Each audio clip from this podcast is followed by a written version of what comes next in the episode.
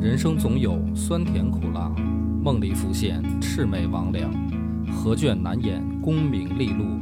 举杯一满贪嗔痴狂。野史下酒四电台，道出不一样的精彩。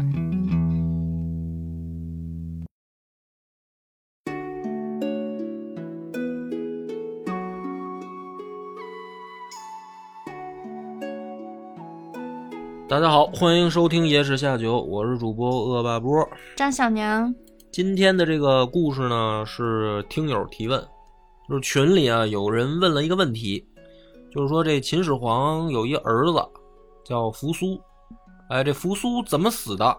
为什么死？有没有蹊跷？嗯，这里有没有什么谜案？就反正听野史下酒听多了呢，就对什么事儿都容易产生怀疑。 觉得什么都是假的， 就什么都有可能，是不是？嗯呃，我看群里有人问的，我给人回了，我说行，那就讲讲，因为我我在偷偷观察了一下，我看看底下接茬儿的人有有没有人给解释清楚了。然后有我，因为我觉得要有人解释清楚了，我就不用讲了。嗯，我在底下偷偷看了一会儿，我发现没有一个解释在点儿上的。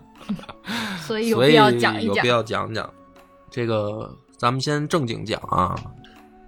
秦始皇死那会儿啊，这个知名度就这个案件知名度挺高的，就是中间有坏人嘛，嗯就是赵高，哎，这赵高呢，就是勾搭李斯，他们俩人就说呢，说咱们把这个胡亥公子，嗯哎，给他立为这个新皇帝，嗯这样的话，咱俩就等于就是有拥立之功。嗯哎，于是两个人一捏骨，就这等于三个人啊，胡亥、赵高还有李斯，在秦始皇在巡游的过程当中死了，他们仨密不发丧，密不发丧呢，而且制造了一个伪诏嗯啊，就是以秦始皇的名义写了一个伪诏，就发去给这个扶苏了。嗯啊。那么这个为什么呢？就是当时他们认为扶苏背后的势力很可怕，扶苏背后的势力。对扶苏背后的势力很可怕。那么如果不把扶苏搞定，胡亥的这个皇位就坐不稳。就哪怕说把这胡亥拥立起来，你要不把扶苏弄死，这胡亥这皇帝也当不长久。那为什么呢？那李斯跟赵高干嘛不去支持扶苏呀？就是按照咱们传统的啊，大家都在印象当中的理解，就是本来应该是扶苏继位嗯，对，啊，那他俩这么一搞猫腻，等于这不就是帮了胡亥大忙了吗？那胡亥就得报答他俩吧，哦，在胡亥那里占比大。 啊那不就就拥立之功了吗？嗯对吧？那怕的是谁呢？我现在讲的是传统说法啊，嗯怕的是谁呢？就说所谓的扶苏背后的势力是谁呢？就是三十万的这个北部的边防军嗯和他们的统领蒙蒙氏兄弟、哦蒙家兄弟。那么蒙家兄弟是谁呢？就是这个蒙恬和蒙毅。嗯当时呢，执掌三十万大军的是蒙恬嗯。那么这蒙家有多厉害呢？就是说，他们从这爷爷辈儿叫蒙骜，从齐国投奔到了秦国，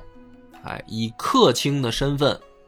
那个参加了等于秦国的军队，正哦军队嘛，人是武将嘛，嗯然后从爷爷开始，就是参加过大大小小无数的这个恶仗硬仗，嗯里面跟齐国打过，跟韩国打过，跟赵国打过，跟魏国打过，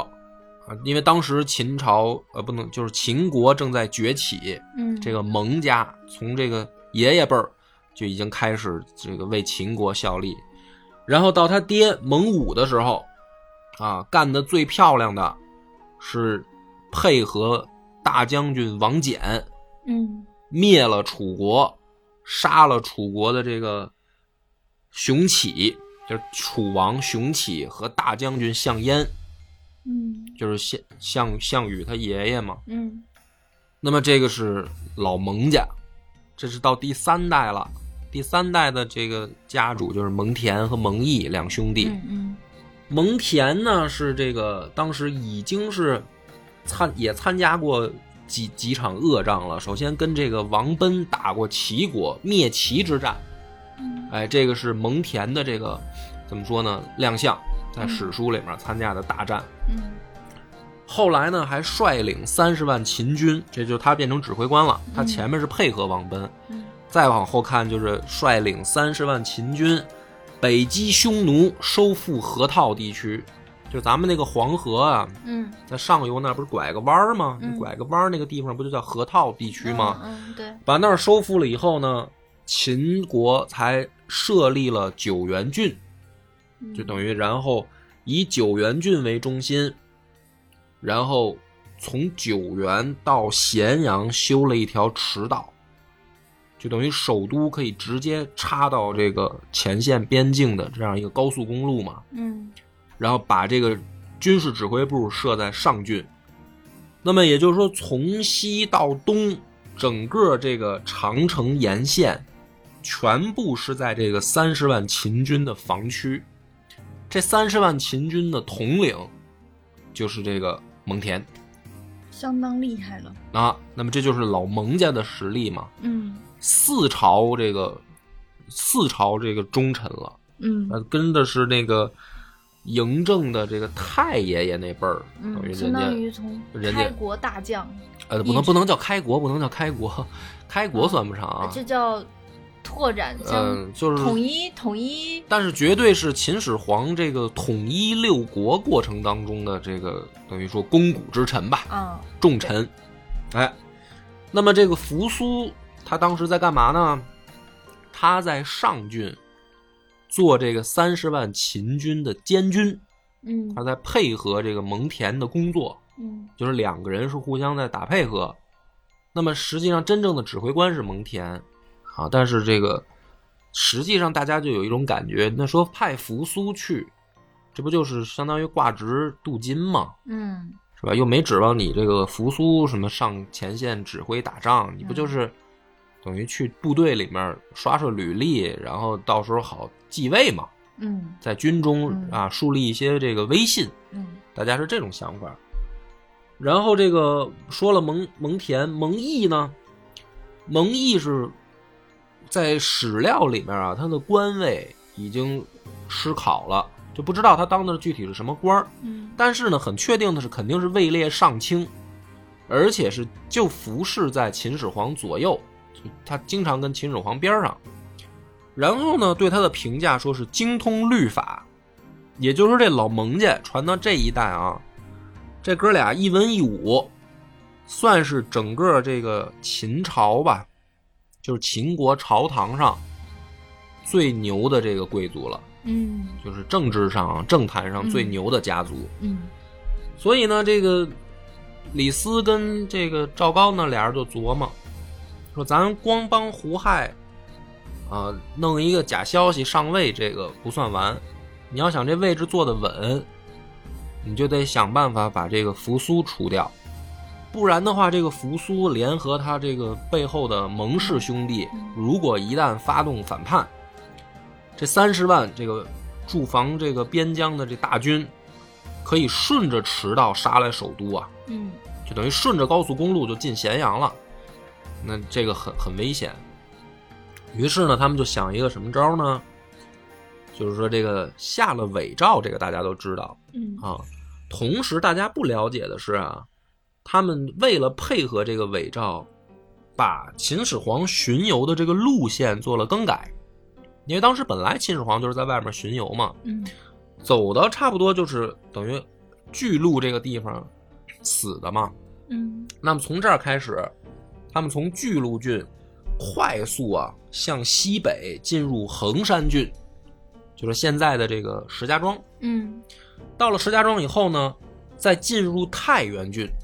就是现在的山西这个晋中嘛，嗯太原嘛。嗯进入太原郡以后，再经太原郡北上，过雁门郡，那么这个就是现在的这个山西西北嗯啊地区，然后再由雁门郡进入云中郡，就是现在的内蒙古呼和浩特，嗯再由云中郡进入九原郡，就是现在的内蒙古包头，嗯这个是大家不容易注意到的一手操作，嗯，就是大家只看到了说这个赵高跟跟这个李斯他们去矫诏，嗯光有矫诏是杀不了人的，对吧？这一路巡游的路线改变是什么呢？他唯独不去上郡，上郡是真正北防的这个驻防部队的指挥部，嗯但是他这一路呢，全部都是三十万，就我就管他叫这个北方军啊，北方军的防区，等于他这一个路线是在绕着三十万部队的防区啊进行，等于说兜圈子，但是我唯独不去你的指挥部。那么就是，实际上这一手也是非常关键的，他要给扶苏和蒙恬做出一种态势，就是你的部下。嗯因为古代又没有那个电话通讯嗯，又没有什么这个，是吧？发一微信说，哎，这个到底什么情况？皇帝跟你们说什么了？他又没法吗？没法弄吗？嗯他做出的态势呢，就会让这个指挥部的这哥俩就看着说，皇帝已经绕着我们防区溜达一圈了，对吧？那我下面的这些部队，皇帝可能都见过一遍了。嗯那这个时候，你要是想发动反叛，你就自己掂量掂量，你能发动多少人？你可能只有你指挥部这些人跟你干，嗯所以这个才是，呃，合理来说啊，就是说，它实际上是除了矫诏之外很关键的一手棋，嗯，就是是我要，因为这个时候他们还没有发布秦始皇已经死了的消息，嗯这也应和上另一条史料了，就是说，为什么秦始皇那个死了以后，是他们怕尸体发臭，然后呢就在这个车上装了好多咸鱼，为了掩那个尸臭味儿嘛。啊天呐，但实际上你要这么想的话，因为如果你走驰道快速回咸阳的话，就算古代这个马车慢啊，也不至于到要用咸鱼长期慢慢悠悠的去遮味儿。嗯对吧嗯？那为什么会出现这个记载呢？就是说明他们没有直接往咸阳跑，他们是在回咸阳之前绕着北方防区跑了一圈儿，嗯，所以才要有这个动作，就是要弄好多咸鱼在车上嗯压那个尸臭。那那个时候尸体肯定已经臭了嘛，哦这就吻合上了嘛。嗯所以呢，当这个扶苏接到这个矫诏的时候，啊，史料就说说是直接啊落泪，然后准备回这个房间里面自杀。就是扶苏一看，说我爹让我死，是吧？那么以什么罪名让他死呢？写的很清楚，就是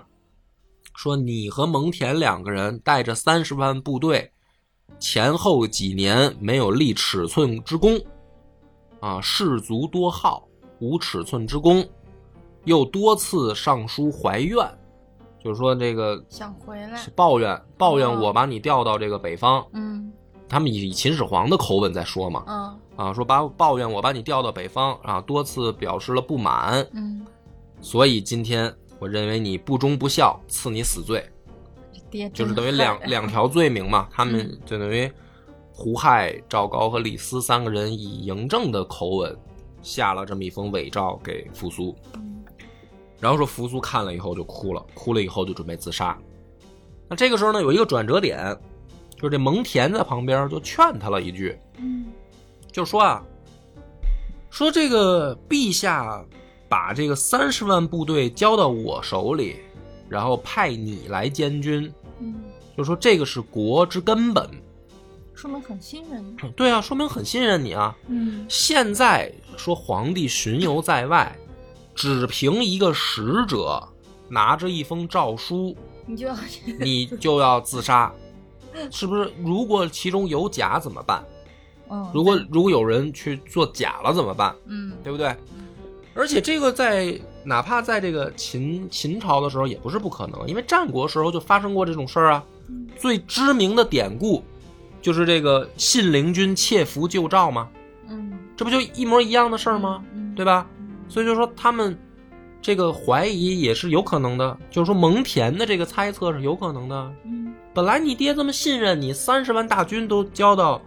你手里，说是我统领，那实际上不就是还是你的吗？嗯对吧？那现在怎么会突然情绪转变这么大，就让你死呢？说这里面会不会有诈呢？嗯那么扶苏就是说说，那你说怎么办啊？那么蒙恬就说请求复和，就是你回一封信嗯，给你父皇，你真的让我死吗？对，就是说你确定让我死吗？然后用你的人交到你父皇手上，因为来的人是不是你父皇派来的，我们并不知道啊，嗯嗯对吧？所以你的书信由我们的人亲自交给皇帝，要来一封回信，嗯，说如果还是让你死，那你再死。那也不要死 呀，反正抗旨也是死，自那杀也是死，啊索性抗旨好了。但这个话蒙恬就没有没有敞开了说嘛。再敞开再说一句，就是那那个时候再不行，咱们造反呗， 对吧？其其实是可以的，就对呀其实不是，就是我不是说，就是说从道理上来讲可以，我是说从这个实力上来讲可以，就是从对啊道理上当然不应该造反了啊。但是从实力上来讲，那你三十万北方军高速公路通着首都，你有什么不能反的呀？都要让你死了，对啊而且不光是要你死，他不是也那书赵书烈让我死吗？ 我就是蒙不想恬，对啊，蒙恬，我也说不想死我也不想死啊，所以说你你复合一下嘛。嗯那么这个时候呢，说史书上就说，扶苏就说了八个字，就说“父赐子死，何能复请”，什么意思呢？就说我爹已经说了让我死，我干嘛还要再去受这个二茬羞辱啊？就是我我没有必要再去复合了，他肯定是让我死。于是扶苏拔剑自杀，就死了啊，就真的自杀了。那这蒙恬就很尴尬，蒙恬就彻底陷入被动了，嗯对吧？就是我这个相当于我保的这个这位主子他死了，嗯那我我造反就更没名义了，因为我跟着他造反，对吧？他将来他是这个老赢家的血脉啊，他可以称帝。嗯他死了我，他妈怎么弄？我怎么弄啊？我又不姓赢，嗯对吧？最后就被迫被拘囚禁起来了，就蒙恬就被抓起来被关，谁抓呢？被使者被使者抓吗，呀，对啊呀，使者一个人来，他还能抓？他就不敢反了嘛，他就被动了，那就是说，天呐，就他就们身上的奴性太 强了。就我跟你说这里有疑点啊，没讲完呢，我现在讲的是正常的大家理解的版本，然后就把他软禁在上郡，就是等着这个进一步的命令，嗯等着始皇帝进命，因为这个蒙恬就上书就是请求就不死，就是我不想死，我有什么罪啊？嗯对吧？你本来让我来这个北部也不是他妈出击呀、你本来对呀不就是让我来防守的吗？对呀、对吧？那现在你儿子已经死了，我又不想死，你说我有什么罪吗？他就在那儿等于被囚禁期间，就是想看看能不能皇帝回心转意。嗯但实际上他不知道的就是嬴政已经死了，嗯对吧？那么这个时候呢，其实胡亥他们这时候一听到扶苏死了以后，马上就赶回咸阳了，嗯然后呢就发丧了，就是公布嬴政已经死的消息，嗯，然后正式继位了。继位以后，这个胡亥其实在史书里面有有一个怎么说呢，就是隐晦的表达，就是曾经想过说蒙氏兄弟其实无所谓死不死，因为他想要哥死了就行了。嗯，蒙家兄弟其实只要听话就为自己行，所用。对。但是这个时候呢，是这个李斯跟赵高想让蒙氏兄弟死，因为他们是竞争关系，哦就对对胡对亥对对跟扶苏是竞争关系，对吧？但是李斯跟赵高跟蒙恬就是竞争关系了，哦对，所以他们就跟胡亥就是说说这个当初你爸本来想立你为太子，就是这个蒙恬曾经劝阻过，嗯，所以你爸最后一直没给你这个正式立立为太子，是这假的吧？他假啊的的吧编的呀，编的，因为嗯是因为后来杀这个蒙毅的时候，蒙毅也上书求情的时候就说，说我从来没有反对过要立胡亥为太子这件事儿，啊，但是最后呢，这个他们就骗胡亥嘛，就说他这个蒙毅曾经说过这个事儿，嗯，就先把蒙毅杀了，嗯然后又把蒙恬杀了，就蒙家兄弟就这么被干掉了。嗯那么这个正常的这个大家传统印象当中的这个故事到这儿就完了。嗯然后大家对这个解读呢，就是说说这个扶苏啊过于刚烈，对吧？对或者已经太太近死板了近于这个愚忠愚孝了。对，啊、你也不去复核一下事情的真假，对啊，然后让你死你就死了，就是你太过一根儿筋的，对太轴了吧，是不是？嗯这是传统的观点都会这么去分析，嗯但是这里面有疑点，对吧？为什么大家会觉得？反正谁听到这儿，谁可能都会觉得说，有正常人都不该把自己的命这么不当回事儿，是不是？对啊，就是你，你为什么会把自己的生命这么的不当回事儿呢？有的人这时候又跳出来说：“你不懂，秦朝的时候就这样儿。我觉得人心，嗯嗯，不是管吧观念怎么样，真的到生死利益或者是自身特别重要的切身利益的时候，应该没有那么就是不说拿自己当回事儿的吧？这这太不值钱了 就。有没有别的可能性嘛？是吧？嗯还是说我们只能相信这一种版本？嗯那么，而且这里面有一个直接的问题啊，就是蒙毅死之前，他去反驳的说：“我没有反对立胡亥为太子啊，从来没有反对过。”哎，但是这个就有问题了。嗯扶苏跟胡亥到底是是谁是秦始皇嬴政想立的太子啊？对吧嗯？到底是谁啊？因为没，因为他死前相当于没立，嗯只是因为扶苏年长于胡亥，大家说应该是扶苏继位，嗯对吧？可是没有立太子啊，而且蒙毅的这个话就透露出来，确实秦始皇可能考虑过想立胡亥为太子的，所以他才会说出我没有反对过，嗯对吧？就说这个事儿可能确实是秦始皇有考虑过的，嗯要不然他反对什么嘛，嗯对吧？就谈不上我反没反对过嘛。嗯，他既然说我没反对过，就说明确实秦始皇可能想过，这是一个问题。好，我们把这个线索留在这儿呢，因为我今天这个观点也也不是我原创，是有一位这个史学前辈，就李开元先生，呃，写过一本书叫《秦迷》，他提出了一种观点，啊，可以解释扶苏为什么死，就是我今天也是引用等于前辈的这个观点嗯来解释这件事儿，而且我是看过一些去解读呃，就是秦一世到二世的这个之间的这个故事的很多版本啊，各个嗯史学家去对它的解读。我自己感觉李开元先生的这个呢是比较有说服力的，嗯所以我更相信这个版本。嗯这什么版本呢？蒙毅的这个话已经露出了线索了，还有一个线索是谁呢？因为史书啊，就是尤其是这个司马迁儿，他记载的时候，很多他没有那么的具体详细，嗯好多都隐藏在需要你自己去推敲的这些历史的指对当中。有一个线索就是特别出名的事件里面露出又露出端倪了，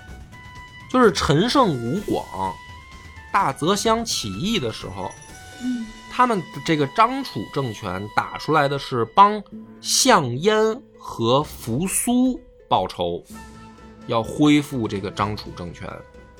哎，你看这个事儿就很奇怪了。陈胜吴广是楚国人，他们起义想推翻秦朝，那你找一个这个项燕，楚国大将嗯合理，嗯，你怎么还打出了扶苏的名号呢？对，对啊，人扶苏是这个秦始皇的儿子，人家是一秦国贵族。嗯你们要找，你们也应该得找楚王的儿子才对啊，嗯对吧？你怎么会打出一个帮项燕和扶苏复仇的这么一个口号呢？嗯，或者说法呢？对吧嗯？这就很奇怪啊。嗯于是呢，有人就顺着这条线就研究说，会不会是因为陈胜吴广起义的时候，秦朝已经统一天下了，就是它已经变成秦朝了嘛，它已经从秦国变成了秦朝了嘛。那么是不是说陈胜吴广只是想推翻胡亥，他没有想推翻大秦呢？有没有这种可能呢？就是说，陈胜吴广其实已经不把自己当楚国人了，他就认为自己是秦秦秦人、嗯秦朝人吧。嗯所以他说我对现在这个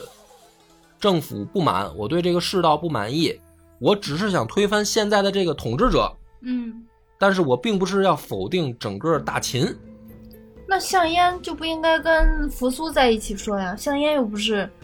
跟对啊扶苏一个世界。那你为什么又要打出一个前朝武将呢？啊，就是这我又要为前朝那种报仇，我又对啊要、我又要反现在统治。所以你，看，逻辑上是不是就产生了一个问题？嗯，就是陈胜吴广为什么要这么说？那当然也会有人觉得说，哎，他们两个没文化 嘛，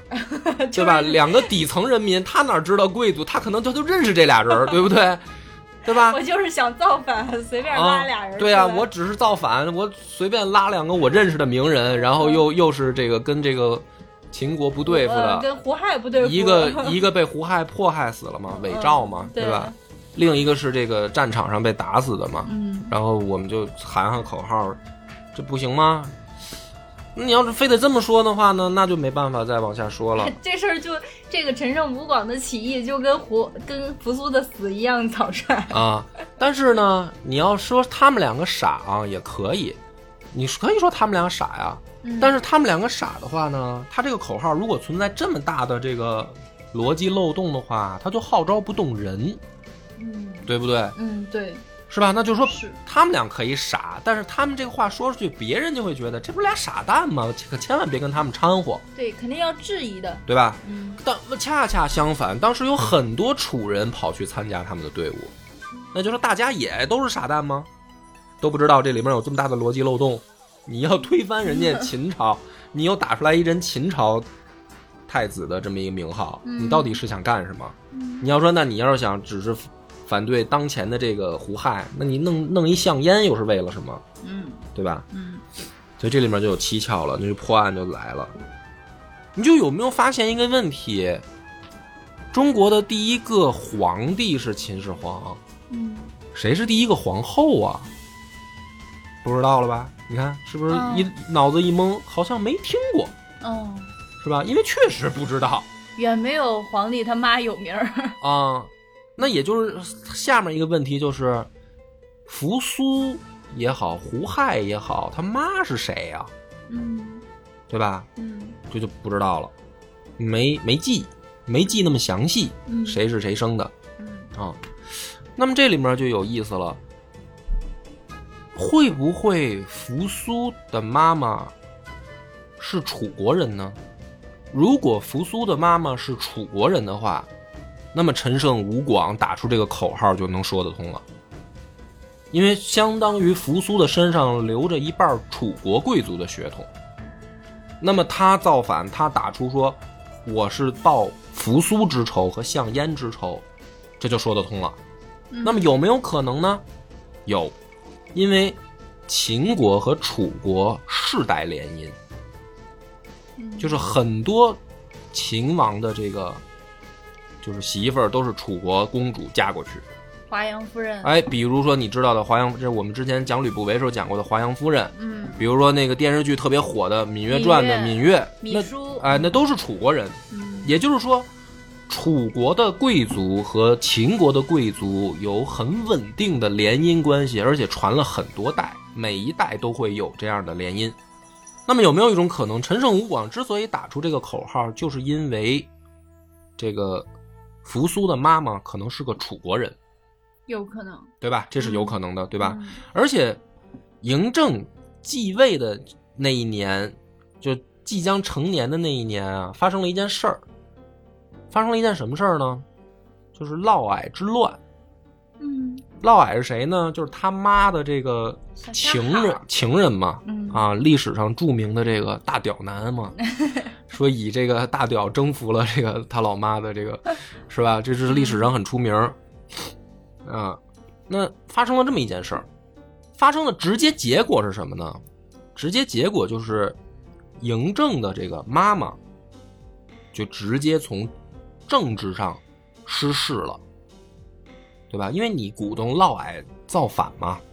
那是不是就是说他就是吕不韦送给嬴异人那个赵姬，就是他妈妈，嗯，那就直接从秦国的政坛上就退下去了，嗯要不然他也是一股政治力量，对吧？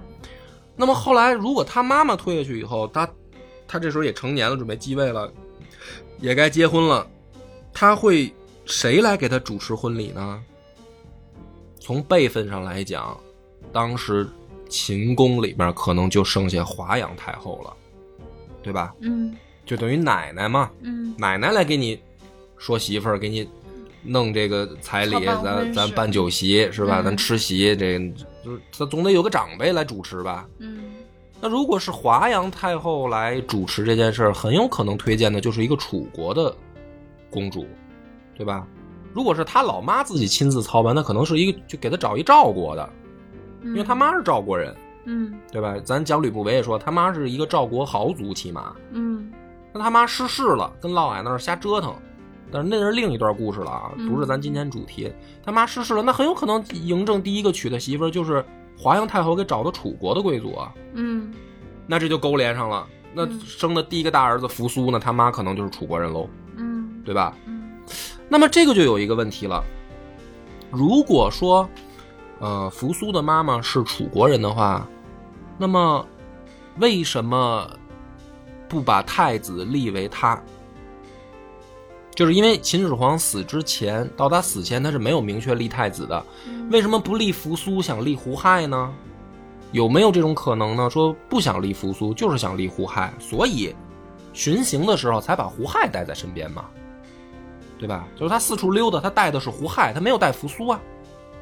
那不是因为胡胡苏早就被他派出去了吗？对啊，那你就说，起码从喜爱程度上，是不是更喜欢胡亥啊？那他也可以派胡亥去北方，把扶苏带在身边，随时准备继位啊，这也可以说得通吧？嗯那么你说谁去戍边是要继位的，还是谁是天天带在身边，谁继位可能性更大啊？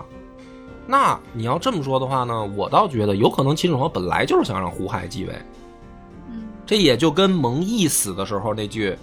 词儿对上了。嗯，我从来没有反对过呀，对吧？嗯这句话就对上了，因为这可能嬴嬴政就是想让胡亥继位，对吧？嗯是不是？这这也能说得通？嗯那么为什么会出现？如果是这样的话，为什么不让扶苏不带扶苏在身边，要带胡亥呢？那可能就是因为出身，这就勾连到另一个案子，什么案子呢？第一次伐楚的时候，指挥官是李信；第二次伐楚的时候，指挥官才是王翦。这在历史上是很清楚的，就是嗯打楚国，嗯打了两次，而且李信那一次是秦国已经很多年没有出现过的大规模战败，嗯就是等于主力部队派出去以后，让人杀的片甲不留回来。嗯秦国很长时间没有出现这么惨的败仗了。李信那一次的失败，其核心人物是谁呢？是昌平君熊起。这个昌平君熊起就后来跑到楚国，被项燕立为新楚王了。而这个熊起上一次出现在史书里面，是在秦国平定嫪毐之乱。也就是说，他是在秦国里边的一个贵族，嗯但是很明显，他来自于楚国，也就是说，他原本的祖国是楚国。跟随华阳太后这一条政治脉络，来到了秦国，做到了这个公子，然后封有了爵位以后，立了功，就是平定嫪毐之乱，嗯对吧？嗯然后以功升任这个这个昌平君嘛。然后等到李信去出击楚国的时候，他发现我自己的母国在遭遭到进攻的时候，嗯我反叛了，然后所以导致李信惨败，嗯才不得，因为那时候嬴嬴政不想用王翦，嗯就没办法了，才把王翦又重新请出来，嗯然后才打败了楚国。嗯那么是不是有这样一个情况？哎，你发现平嫪毐之乱的竟然还是楚国贵族，嗯那么就是有这样一种可能，嫪毐之乱反的不是嬴政，他反嬴政干嘛呢？因为赵姬她的合法地位，她之所以说话算数，是因为她是太后，嗯她是太后的一个前提就是她儿子嬴政得当皇帝，她才说话好使。嗯他让自己一小旗儿嫪毐去把自己儿子宰了，这不是自己搬石头砸脚吗？嗯对吧？嗯所以有没有可能赵姬让嫪毐去造反，造的是谁呢？是要杀的秦朝政坛里面另一支来自楚国的贵族，会不会是华阳太后那一支？也就是我们喜闻乐见的婆媳矛盾，结果被嗯可能楚国贵族反杀，嗯对吧？嗯然后楚国的贵族重新控制了朝堂，嗯给嬴政选了媳妇儿，选定接班人，生了扶苏。但是在这个情况下，在在嬴政日后平定六国的时候，出现一个重大的心理阴影，就是这个昌平君熊起竟然在这种时候造反，并且当了楚王。嗯，那么也就是说，嬴政心里面可能永远会有一个隐痛，或者说有一个忌惮，就是在我秦国的政坛里面，一直有一支楚国贵族在把持朝政，或者说很容易在背后突然给我搞一些猫腻，捅我一些刀子。嗯如果我的继承人选为扶苏的话，会不会将来被这帮人重新利用？很有可能，这对吧个我觉得特别有可能，所以我宁愿把扶苏调去做个什么监军，嗯，对吧？也要遏制楚国的也要势力，也要遏制楚国的势力，但是我也我也信任我这个大儿子，但是我让他去北方，嗯，我不能让他去南方，嗯嗯对吧？但是我最喜爱的儿子胡亥，嗯，他的这个出身干净， 出身 可能就跟楚国贵族就远了。嗯，哎，但凡制衡的好，是吧？我这儿还有大丞相李斯，政审没我毛这儿病，我这儿还，有这个老爱卿赵高嗯啊。那他们两个，如果你要从这个角度翻过来看啊，就打嗯破传统那种观点了。那嗯有可能，嬴政、秦始皇本来想立的继承人就是胡亥。那么这样的情况下，在之前其实对扶苏就已经表达出了一些你接不了班，甚至你要远离政治中心的表态了。嗯那么也就是说，可能已经在给扶苏多次施压了。嗯，扶苏就觉得我爹是嫌弃我的，，对，扶苏其实从心里面早就知道，我爹其实不想让我继位，嗯他想让弟弟继位，嗯，等到可能弟弟真的准备继位的时候，就是我的死期，嗯因为我爹已经多次表达过这个意愿了，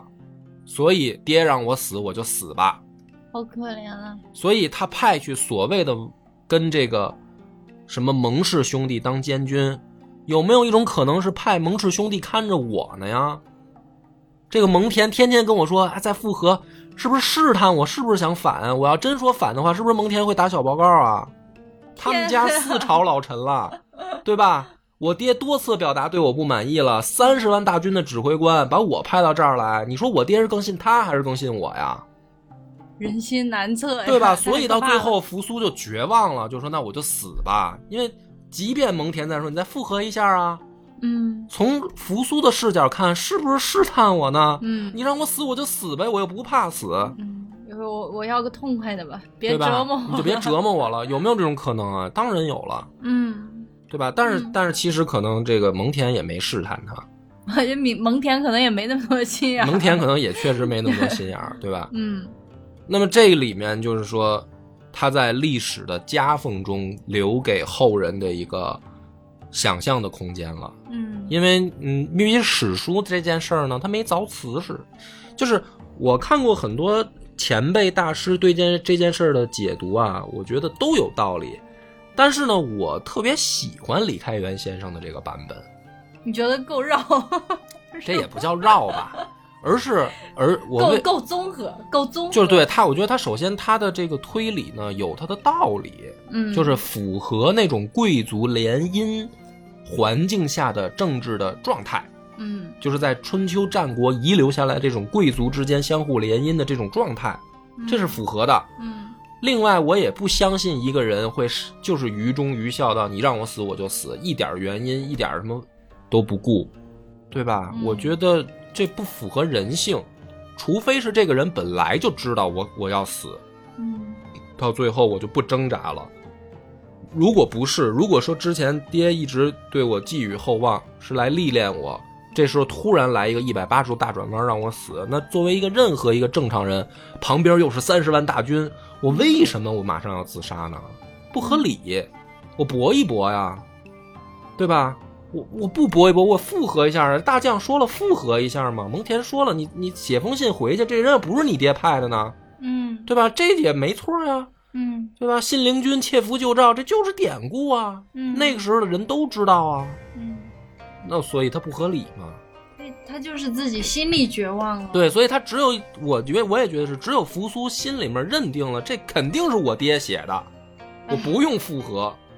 他才会说我就哎扶死。苏会不会有抑郁症 啊？我觉得这个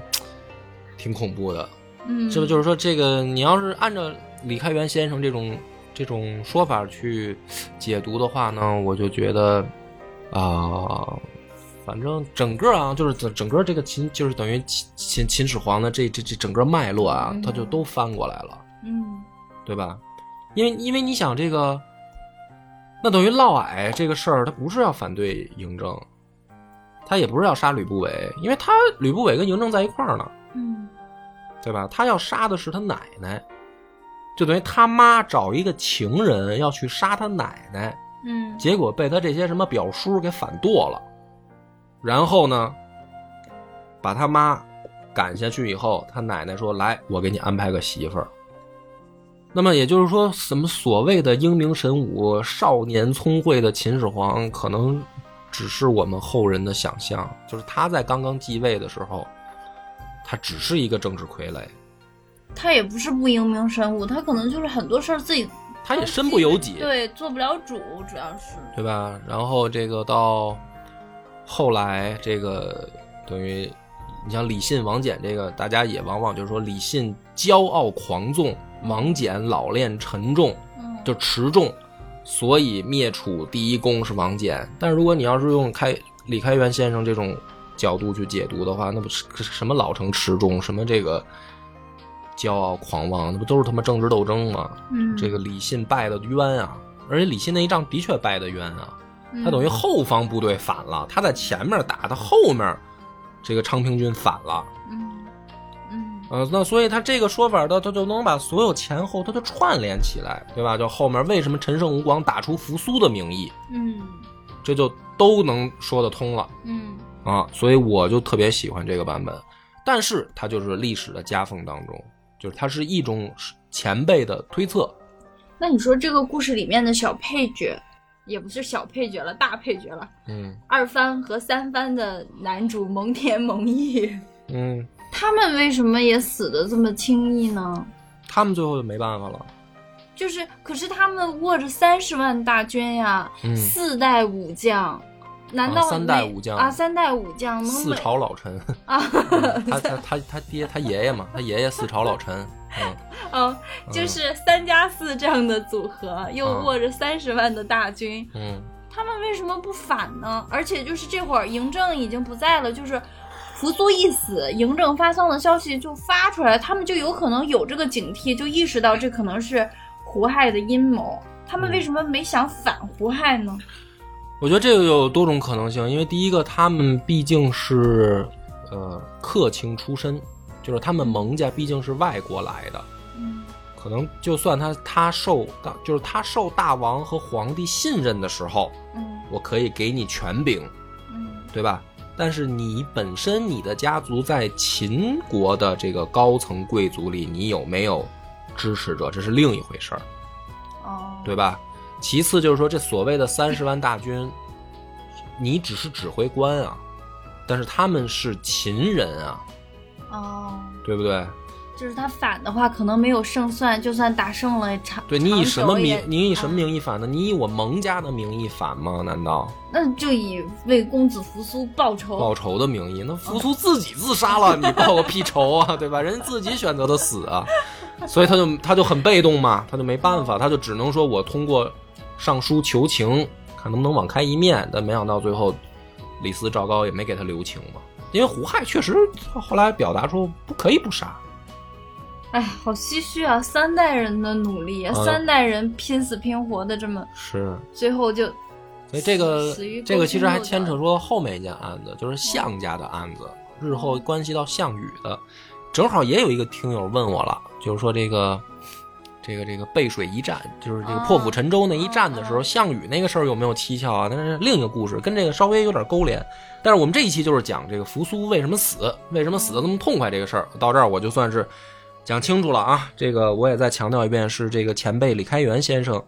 这个田余庆这个大师的弟子李开元先生的这本书给我的启发。你不会给这本书做广告吧？一直 没有没有没有，我当然想，我当然也想给人做广告了。这是我挺早之前看的了嗯啊、正好这个我看群里听友问的话，我突然想起这本书，从来没讲过啊、嗯我觉得挺有意思的， 赶紧又抓出来又看了一遍，然后给大家讲讲这个观点。行吧，咱们这个这期节目就到此结束了，感谢大家收听。有不同意见呢，咱们就留言讨论。拜拜。我们的微信公众号叫“柳南故事”，柳树的柳，南方的南。如果还没听够的朋友，欢迎您来订阅关注。